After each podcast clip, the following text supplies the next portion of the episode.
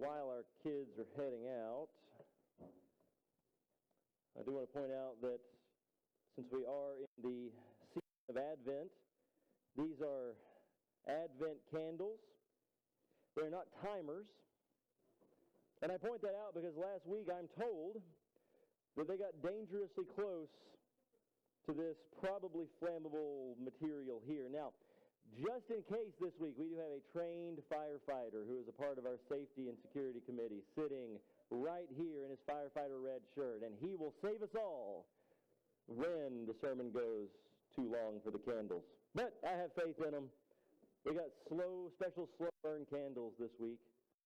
Kidding, we didn't. But um, anyway, we're excited uh, that it's Advent season. Excited to be back in God's Word. We're going to be in Ephesians chapter 6.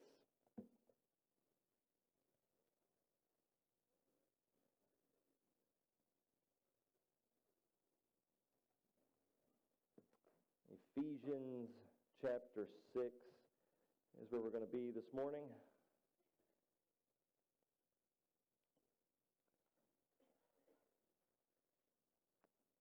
As my notes slowly load, we've got two more sermons left in our Ephesians series after today.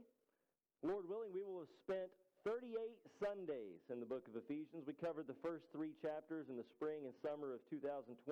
For those of you who remember that, we were actually still meeting down in the gym and fellowship hall when we went through those three chapters uh, right after the COVID pandemic. And then we took some time off and studied other things and came back to finish the book uh, after Easter this year. They're getting me dialed in slowly. Sorry.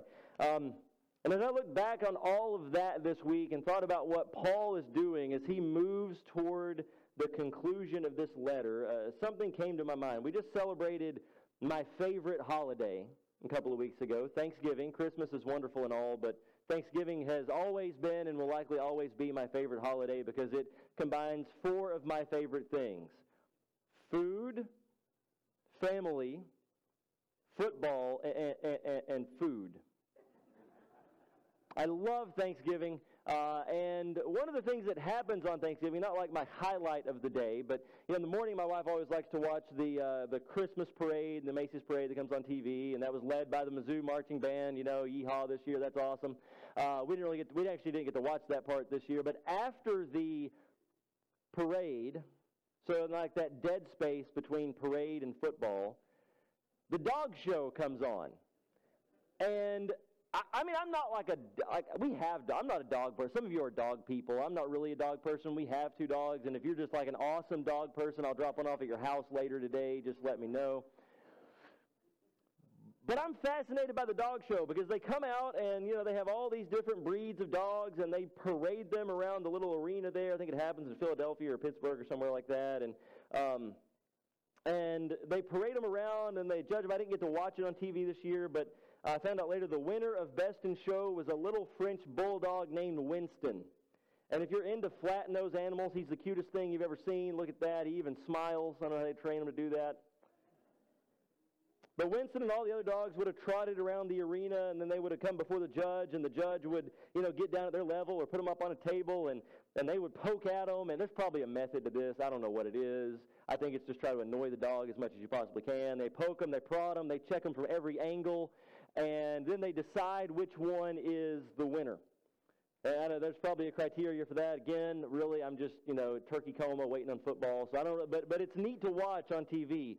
But I thought about this week uh, that this week as Paul is taking this Christian experience and he's really looking at it from every angle. He's inspecting what it means to be a Christian in this fallen world in these closing paragraphs of his letter to the Ephesians.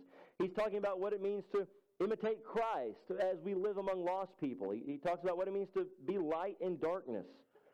We all lived in darkness once upon a time. And back in chapter 2, Paul talked about how we were dead in our trespasses and sins. Our sin, it, it separated us from God, and, and God, uh, instead of giving us what we deserve, he, he bought us back from death. He brought us to life through the sacrifice of Jesus Christ, Paul tells us back in chapter 2. But God made us alive with Christ. In fact, the Bible teaches that anyone anywhere who repents of their sins and places their faith in Jesus Christ alone for their salvation can be saved. That was Paul's starting point in the book. And that's still true today, by the way, for those of you that are within the sound of my voice who are not Christians. The, the gist of the message for you today is to turn away from your sin, from your sinful lifestyle, turn to Jesus, and God will save you. And when He does that, He, he drives you into community with other believers, Paul teaches in Ephesians. Because of that, we've seen Paul talk about how to love one another in a local church. And then he brought it into the home. He talked about our marriage relationship. He talked about taking those things that we learned. So, as we've studied this letter, we saw that the first three chapters were essentially doctrine, what we believe. The last three chapters are how we apply that belief. And Paul applied it within our marriage, he applied it within our parenting. What does it mean for how you parent your children? What does it mean for, as a child, how you relate to your parents? He's talking about our closest family relationships. But there's one area where we're going to spend a ton of time that Paul hasn't really hit yet.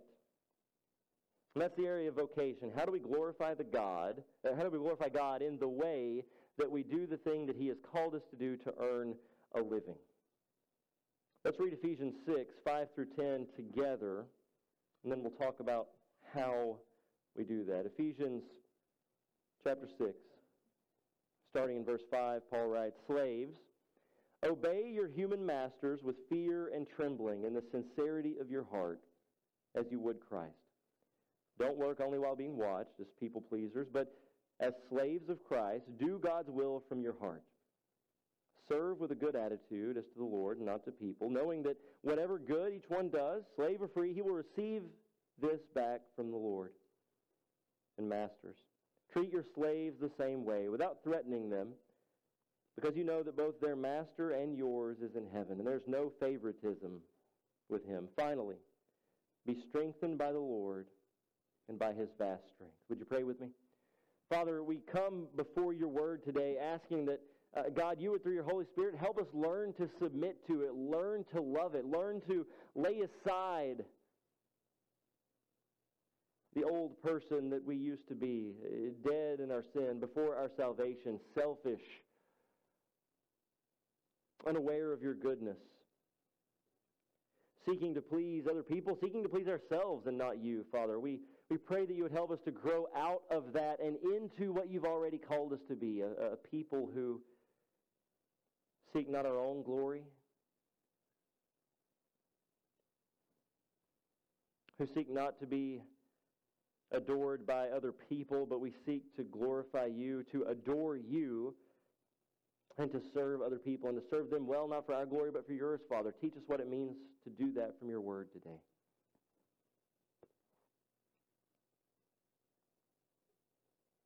God, we know in a gathering of this size, there are likely those within the sound of, of this prayer who, who are not saved, who do not know Jesus Christ in a way that leads to salvation. And so, God, I pray that today would be the day that your Holy Spirit brings their dead hearts to life so that their work does matter, so that their lives take on a new purpose, the purpose for which you created humanity. God, your own glory, Father, help us to be a church complete, God, a church of,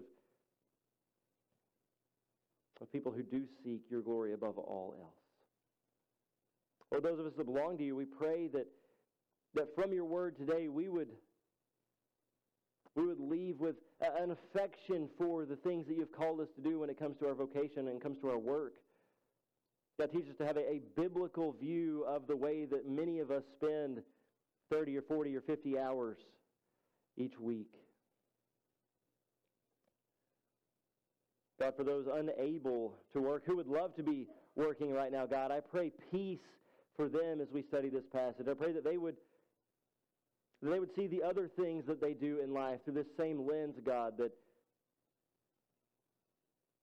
the Lord, we can apply ourselves in, in everything that we do in such a way that you would be glorified by it, Father.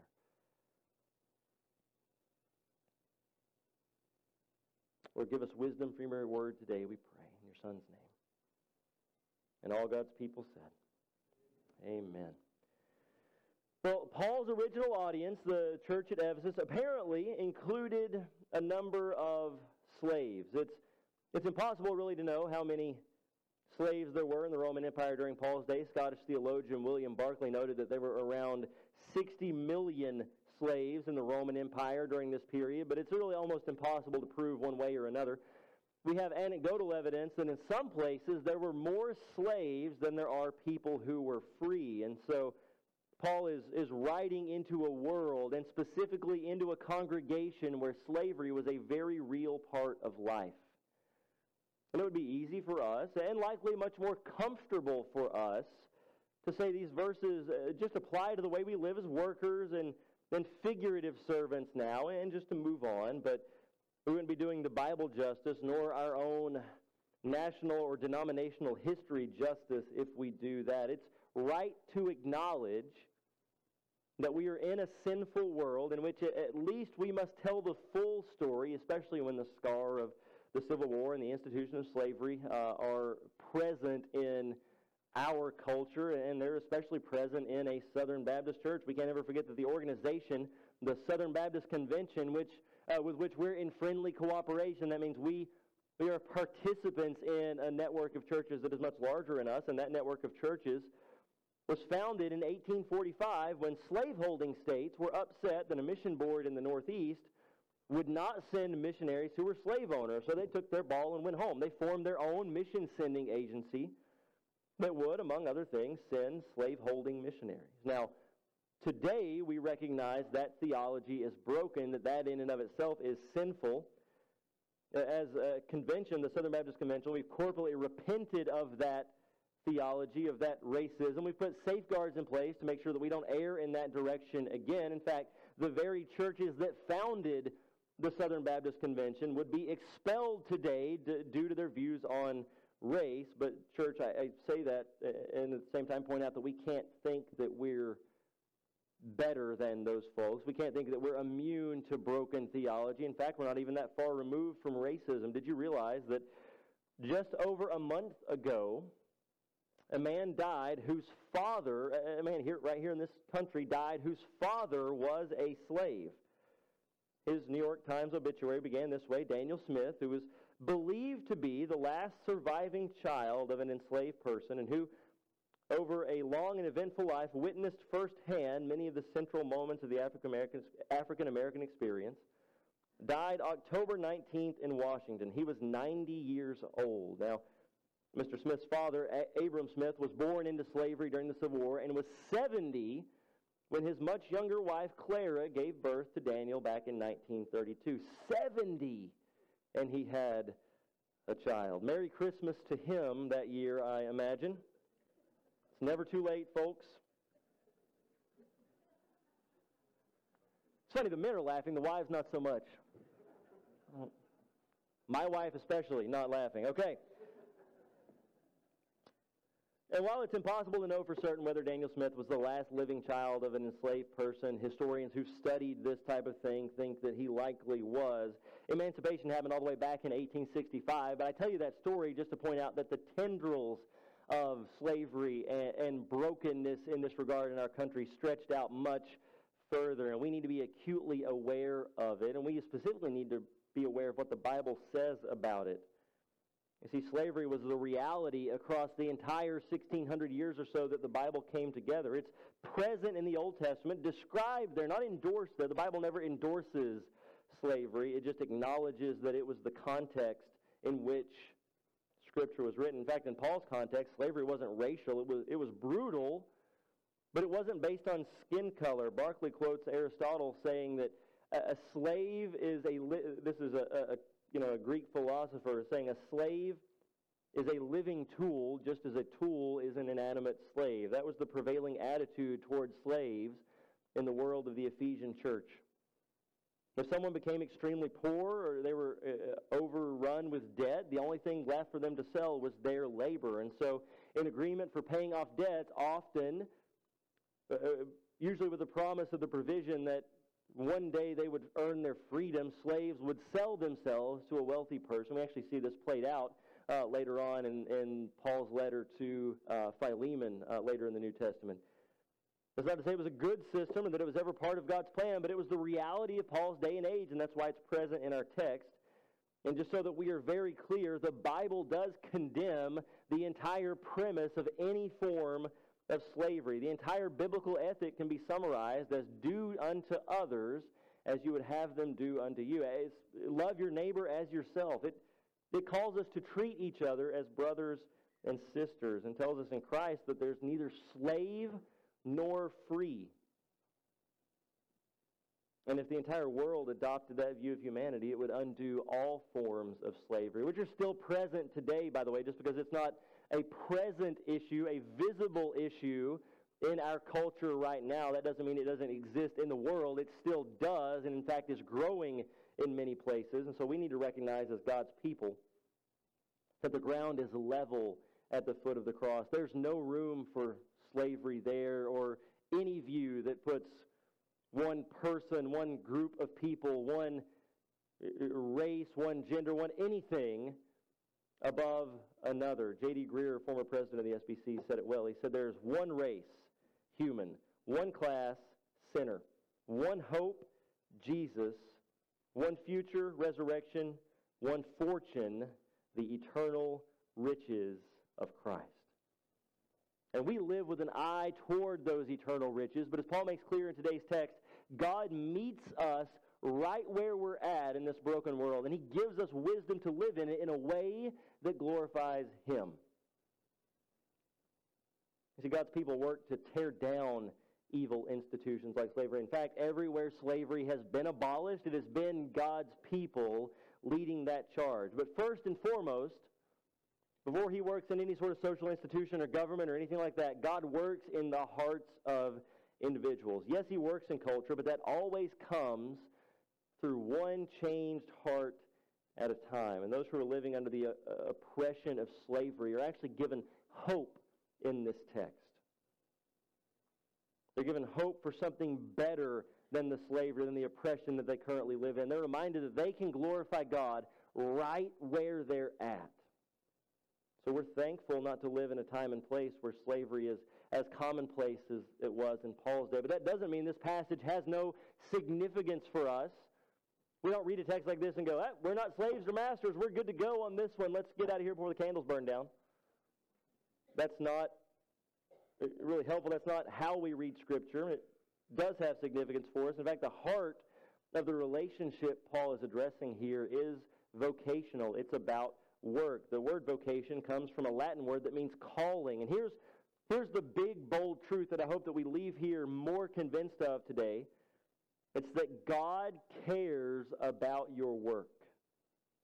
God cares that you work. God cares how you work. He cares when you work. And He cares about you being away from work when work is over. Fortune magazine found that the average worker leaves 4.6 vacation days, almost a full work week on the table every year.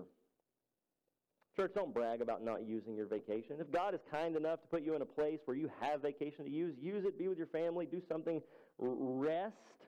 Use those hours to serve somebody else if you don't want to use them for rest. They're, they're going to pay you to go away. Unless you're a college football coach, that never happens. Thanks. Um, if they're going to pay you to go away, go away. Go home, do something, but don't leave. That's sorry, that's a small pet peeve of mine. Use the vacation that God blesses you with, if not to go somewhere to serve somebody else. But God does care about your work. Let's say that you begin your work life, your professional life, when you're 22 and you work until you're 65. So think about some math for a minute. I know that it's not a good thing to do math on a Sunday morning, right? But let's let's think. Now, some of you start earlier and you work later. You maybe start earlier than 22, retire after 65, but just ballpark figures. If you start at those ages and work 40 hours a week, taking a couple of weeks off per year, because remember, you're taking your vacation, um, you will have worked almost 90,000 hours in your life. That's over 3,700 full days of your life that you're going to spend working. We'd be foolish that God, to think that God doesn't care about a chunk of our life that is that big. Like the judge looking over Winston the English Bulldog, right? God cares about every little angle of our life, every facet of who we are. God cares. So the idea that you can be focused on God at church and maybe even at home, but you're just working a job to bring home a paycheck and God doesn't factor into that all that much, that's, that's just, that doesn't make sense biblically. God cares deeply about your work and about how you work. And, and I realize a, a big portion of our congregation today, right, is people who are not of working age yet. Your kids, your teenagers, and so like, hey, I don't, I'm out on this one too, right? I don't have a job, I don't work yet. Um, well, well, kids, your vocation, many of you at this point, is found in the classroom. Oh man, that's not what you came here to hear, is it? But at this point in your life, when I say work, you can just substitute school for that because that's the one thing that God has allowed you at this point in your life to devote those hours, that time to. And that's also where you develop much of the ethic, much of the work skill, the work ethic that, that God will use later in your life, not just to provide for you, but to bless other people. And so, kids, you're, you're learning the beginnings of this even now. And so, as I talk to the older people about work, hear it as school or schoolwork for you because that's where you can apply this as well. So, Paul, what he does in the text is give us three reasons, three motivations to work for God's glory. First, we work as to the Lord, we see in the text. Paul makes it clear that our work, whether we're the boss or the, the worker, the master or the slave in the text, we should do everything as to the Lord. And here's where the reality of the first century meets the reality of the day. If, if slaves are to show respect to their masters, how much more ought we show respect to those who are in authority over us in the context of our job?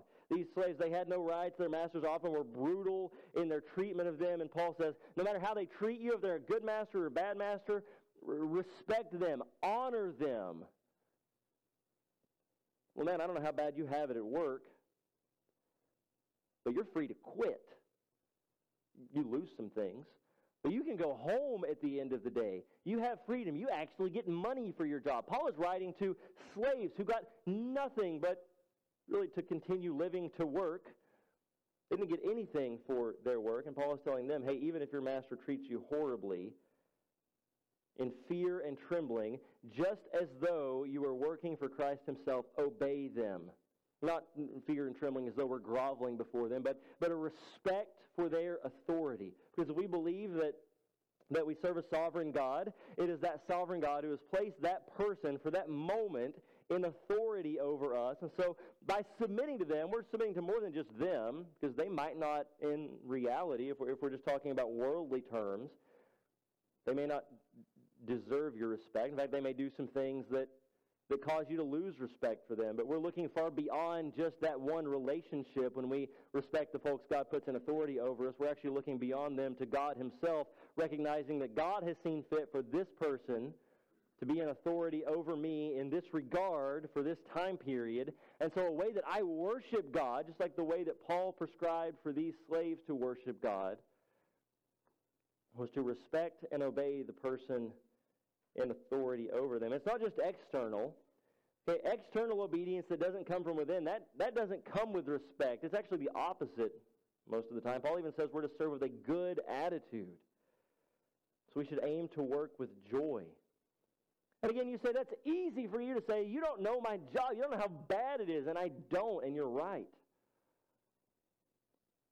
But again, Paul is telling slaves to work with a good attitude. It's not fair being treated as property, you're not being treated well. The law even looked on slaves as property. If anyone in the Greco Roman world had right standing to have a bad attitude, to think that life was awful, it was a slave. Yet here Paul is saying to the slaves in this Ephesian congregation work with a good attitude, as if the boss or the foreman or the principal or the teacher or the owner of the business was the Lord Himself. Because your work matters to God. Church, do we devote ourselves to our work, to our vocation, as though we're devoting ourselves to God? It's, it's fashionable now for employers to do performance reviews, right? I, you know, at the end of the year or, or at the end of the fiscal year or whatever, uh, many employers will sit down with their employees and say, this is how you did in the past year It's an interesting concept. I, I actually read uh, some great lines this week that have supposedly been written on performance reviews, and some of them were too good for me not to share with you since we're, uh, since we're here today. One boss write, this, em- uh, wrote, this employee should go far, and the sooner he starts, the better. His men would follow him anywhere, but only out of morbid curiosity. He works well when under constant supervision and cornered in a trap. This young lady has delusions of adequacy. By the way, don't use these. These are not, these are not, and don't quote me on these. Uh, these are someone else. She sets low personal standards and then consistently fails to achieve them. This is, uh, I, I debated this one. I'm just going to roll with it. Got a full six pack, but lacks the plastic thingy to hold it all together. I hope that those were not written about Christians. I hope that those haven't shown up on any of your performance reviews. But the text does beg us to ask, doesn't it? What if Jesus were conducting our review? I mean, Paul says we're to work as unto Christ, so really he's, he's the one we work for, much more than the name on the door, much more than the name of the company, much more than the boss. It's it's the name of Christ that we are carrying into our vocation with us. And so, as God's people, as representatives of God's kingdom, Christians should work as hard as anyone else, with more integrity than anyone else, in a way that glorifies the God who has sent us there in the first place. You're not at your job by accident. God has called you into the place that you're working. Let me just address the, those of you because I know that there are some here who, who would love to be working now, but you're unable for a number of reasons. Some of it's health, some of it's other circumstances, um, and, and some of you are beyond your working years even. But you're not beyond your usefulness to God, or He wouldn't still have you here. And so, whatever it is that you are doing, this, this really is a text that has very broad application. Paul writes over in 1 Corinthians 10 that everything we do, we do for the glory of God. And so this applies to the way that we love our family. This applies to the way that we live in our neighborhood. This applies to the way uh, that we go shopping. This applies to everything that we do. We are to do it as though we are doing it for the Lord because really all of life belongs to God. And so as Paul is examining every facet of this life that we live, he reminds us that we're to work for Christ. And again, he does the thing that I love here so much. He doesn't just give us the command without giving us the reason. So, so why should we be motivated to work this way? Well, one reason in the text is that God rewards obedience. Verse 7 Serve with a good attitude, as to the Lord and not to people, knowing that whatever good each one does, slave or free, he will receive this back from the Lord. Paul makes it clear that God is going to reward our work. As you labor for God, as you live out the gospel in your workplace, in your vocation, God is going to reward that. You know, one of the things we sometimes hear today is that you know, no good deed goes unpunished. And some of you have tried this, right? You've tried to be godly at work. You've tried to have integrity. You've tried to treat people well, and it's gone horribly wrong. And that happens because we live in a fallen world, because it's a world full of sinners. It's a world full of sin. It's a world full of injustice and inequity. And and Paul, and again, imagine him speaking this to slaves. That's what's so bold about this. They, they knew a bit about the principle of no good deed going unpunished, right? And yet he says to them, Let me promise you something, Christian. Christian who is enslaved. Nothing that you do will go unrewarded from God. Not one cup of water, Jesus said elsewhere, given in my name will go without reward from the Heavenly Father. That's a principle that we need to remember. We're in a situation where our, our vocation, where, where we haven't yet been fully rewarded for our faithfulness and our integrity, but we will be rewarded by our Heavenly Father. At the end of the year, when it's time for those reviews, when it's time for that promotion, when it's time for whatever, working the right way might not on this side of eternity earn you much of anything. In fact, it may get you fired.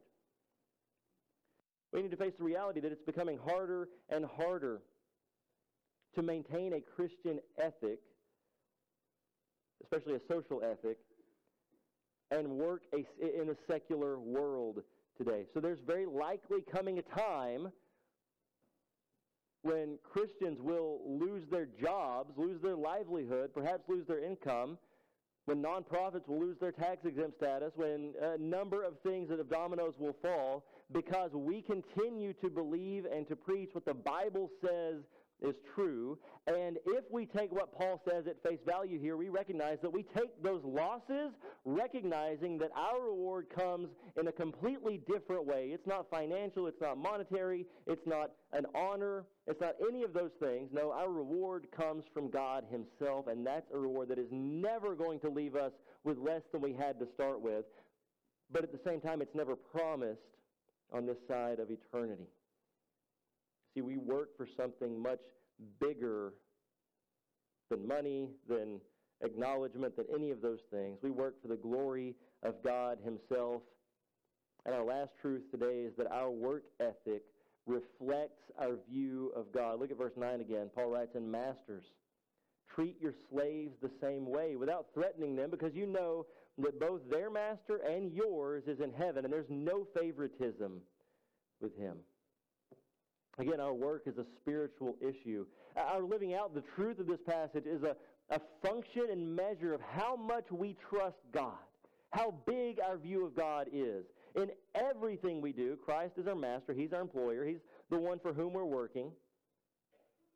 And He's the one to whom we give an account. And that means that everything we do, every service that we render, is ultimately for and and important to Jesus himself. If we work in such a way that we're not doing our best, God knows you can fool your employer. In fact, some of us become good at it over time, right? If we're holding back, if we're procrastinating, if we're harboring bad attitudes, we know that those things aren't hidden from God. He sees those things often before we even recognize them to be true about ourselves. And because we recognize that our work is done in service to God, we know that if we're not doing what we're supposed to be doing, then we're actually not getting away with anything. If we're treating our coworkers poorly, God knows that. And you can probably get away with a lot of things on the human side, but in God's economy, no one gets away with anything ever. And so if we have a big view of God, we'll place a high value of importance on whatever work we're able to do. And if we don't, Probably try to hide things. We'll probably try to be one way publicly while uh, being a completely different way in our mind. We'll, we'll get done the things that we need to do to look like we're doing a good job.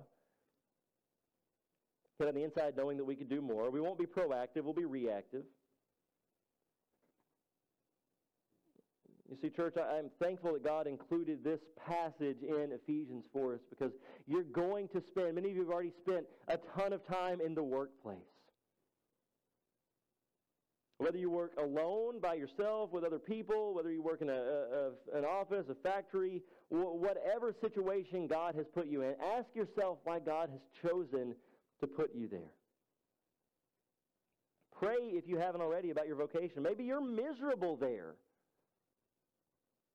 And that could be for a number of reasons. It could be because you've never approached that pl- that workplace, that situation with the right heart attitude. It could be because God is trying to move you on to something else. Maybe He's calling to tell you that now. Sorry. But if that's a job offer, that'd be pretty cool. Um, I have no idea whose phone that was. So, the most important thing that you can do at your job is to glorify God, and you do that by working well? If you have coworkers, if you have people that you regularly interact with as a part of your job, are you making disciples of those people? Are you an encouragement to them? Can they tell that your life is different than anybody around you? Recognize that God didn't put you there by accident. You work with lost people? Did you know that those lost people, God has seen fit to put a missionary in their life who knows the truth of the gospel for 40 hours each and every week? He's giving you those 90,000 hours just to speak the gospel truth to that one person, perhaps. And it might take every last minute for them to come to know the Lord. But don't stop. One of the things I would encourage all of you to pray about as we consider vocations, as we consider this thing that we spend our, so much of our lives doing is, are, are you really where God wants you to be? Teenagers and, and younger, have you, as you chart the path for the next several years of your life, are you doing that with much prayer? Or are you doing that based on what many of us base our vocational decision on initially, right? What are the things that pay a lot? There's a lot of really miserable rich people out there that are not serving the Lord. Students, pray over what God would have you do. In fact, one of my prayers for us as a church, not just of students, but of families sitting here, is that we become a sending church, a church that sends out missionaries to other places, a church that sends out people to plant churches in other towns around here that, that have a deep gospel need. And if we're willing, if we're if we're asking God to take us and apply us vocationally elsewhere, God will God will do it. And that doesn't mean you have to be a pastor or a missionary. What it could mean for you college students, and we'll have more college students home in a couple of weeks, but and I try to say this to as I'm just talking to them informally, but but as you're trying to figure out where you're going to go and work after college, don't just evaluate where you go based on which company offers you the most money. Find out where there's a gospel need. Find out where there's a church that needs people like you and go and plant yourself in that community. Maybe not for your whole life, maybe for a couple of years. See what God does with it. Let God be involved in these vocational choices. Maybe you've been in a, in a place for 5 or 10 or 15 years, but you go, you know, I never really prayed about coming here. God has used me here, but God, is this really where you want me to be? God, can you apply me somewhere else more effectively for the kingdom? God, I'm willing. Yeah, I might have to take a pay cut. Yeah, I might have to change field, whatever, but God, I'm willing to go and to do whatever it is that you have called me to go and do. And I want to do it well. I want to do it with a strong work ethic, and I want to do it for your glory. C.T. Studd is the, the manliest name in missions. I won't tell you his full story, but he was an Englishman, and he was famous. Uh, he was a cricket player.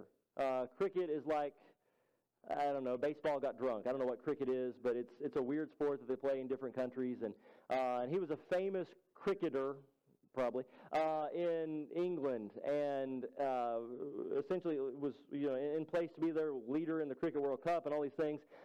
Gave it all up. Famous athlete, and he said, "I'm not not playing cricket anymore. I'm going to the mission field." And and he went into relative obscurity, at least as far as culture is concerned. Left behind a fortune to go and to serve. Fiscally, it was a terrible decision.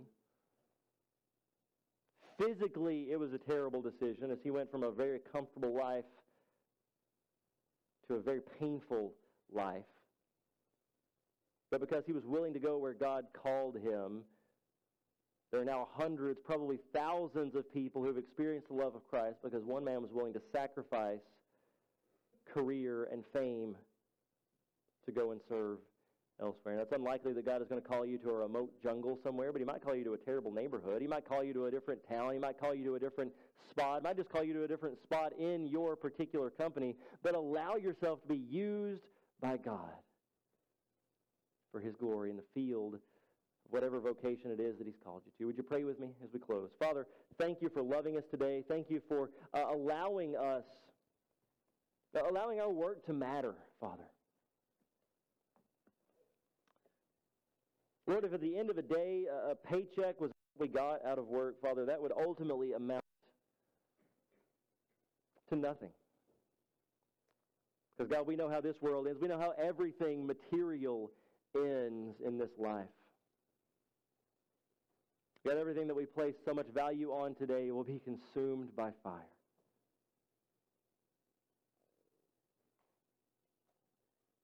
So, Lord, if we spend our 3,700 days devoted to just piling up as much as we can. God, we end our life with nothing. So, God, thank you for your truth and your word that teaches us that our time spent working matters, not because of what we earn monetarily or earn in the eyes of this world, but because we glorify you. God, that's something that that lasts for eternity, God. You, you will not allow good to go unrewarded. And so, Father, teach us not just how we can work well, but how we can use the things that we gain from our work for your kingdom. That helps us to view ourselves as disciples first, missionaries first, people with a story of a Savior. Let us view ourselves first as that and then as teachers or nurses or welders or construction workers or whatever it is that we do vocationally, God. Help us be first your people before we're anything else. Help us to glorify you in the way that we work, in the way that we go to school, in the way that we spend such a big chunk of our lives. We pray in your Son's name. And all God's people said, Amen.